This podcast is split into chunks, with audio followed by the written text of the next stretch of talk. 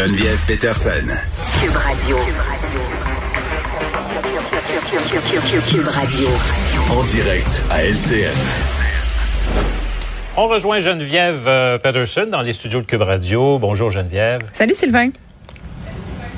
Il y a un mot qu'on utilise maintenant de plus en plus, qui a Oui. son origine d'abord là au- dans les universités américaines, aux États-Unis, on l'a utilisé beaucoup.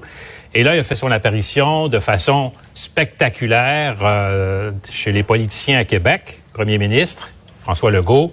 Mais là, tout le monde semble avoir sa propre définition de ce mot-là. On ne sait plus trop là qu'est-ce que ça signifie. Pouvez-vous nous éclairer, s'il vous plaît? Le mot woke, le mot dont le mot dont il ne faut plus prononcer euh, Ouais. parce que c'est chargé euh, très très négativement. Presque, c'est rendu indubitablement quand on dit ce mot-là, ça a une connotation négative. Puis, puis c'est drôle parce que ce mot-là qui a fait irruption au Salon Bleu comme une insulte euh, lors d'une échauffourée, euh, tu le disais entre François Legault, Gabriel Nadeau-Dubois, qui avait comparé le premier ministre à Duplessis, là, il faut le dire.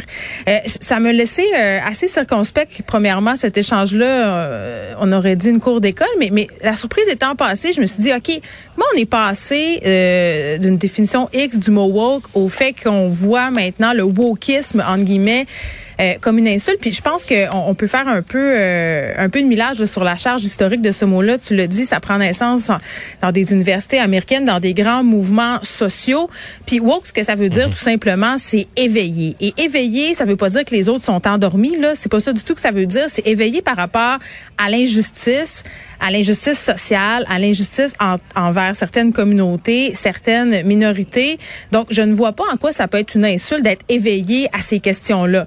Ouais, Maintenant, ben, ça. on peut on peut observer un glissement puis, puis c'est drôle parce que ce matin dans le journal de Montréal, je chroniquais sur ça, sur le mot woke puis je me demandais pourquoi c'était devenu une insulte et je terminais ma chronique en disant OK boomer et ça a fait bondir plusieurs personnes et c'est fait exprès, c'était une petite pique volontaire parce que comme pour le mot boomer, il y a eu un glissement.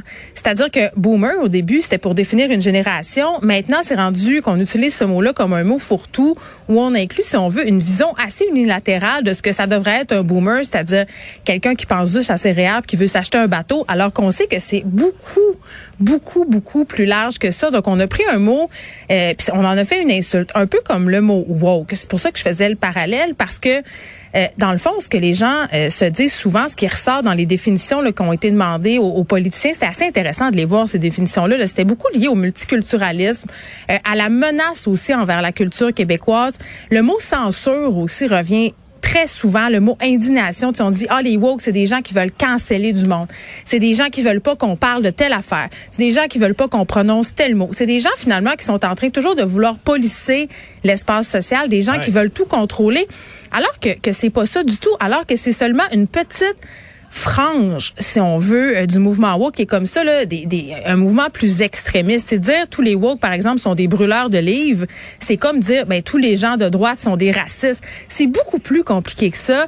Euh, ce sont des amalgames. Et, et vraiment, euh, que ce soit devenu une insulte, moi, je le comprends pas. Il faut revenir à la base de c'est quoi être woke.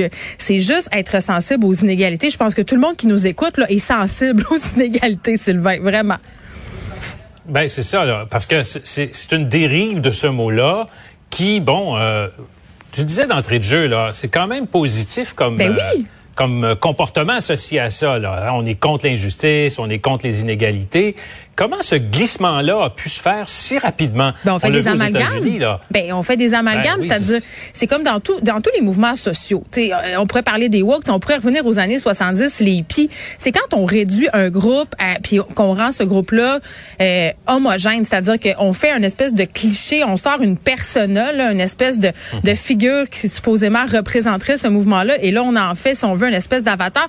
Puis, tu sais, les hippies, c'était un bon exemple. Moi, on se rappelle, là, quand on écoutait, moi, j'écoutais des films euh, quand j'étais plus jeune, puis tu sais, les parents, dans ce temps-là, là, ils disaient, hey, mon enfant, je veux pas qu'il devienne un hippie, puis on disait maudit hippie des années 70. C'est un peu le même phénomène avec les woke ou le wokisme, là, si tu veux. Les gens se font une idée bien précise, ont l'impression que c'est des personnes qui sont contre la société, qui sont toujours en train de revendiquer pour les mauvaises raisons, alors que c'est seulement une petite une petite quantité de personnes, là, mais ces personnes-là, c'est vrai qu'ils sont, euh, sont bruyantes sur les médias sociaux, c'est vrai qu'ils revendiquent fort sur les médias sociaux, mais on pourrait dire la même chose de d'autres euh, groupes, par exemple les anti-vaccins ou les gens de droite qui sont contre l'avortement. Je veux dire, à un moment donné, tu peux pas mettre tout le monde dans le même panier puis dire, ben les woke c'est ci, puis les gens de droite c'est ça, puis les boomers c'est ça. Donc voici, moi je voulais qu'on revienne un peu à la nuance aujourd'hui. Ouais. Bon, on verra si le message s'est rendu au bureau du premier ministre, parce que lui-même l'a utilisé en parlant des atteintes aux euh, droits ou du Québec et tout ça. Là, euh, on ne sait plus là, si c'est si c'est utilisé de cette façon-là.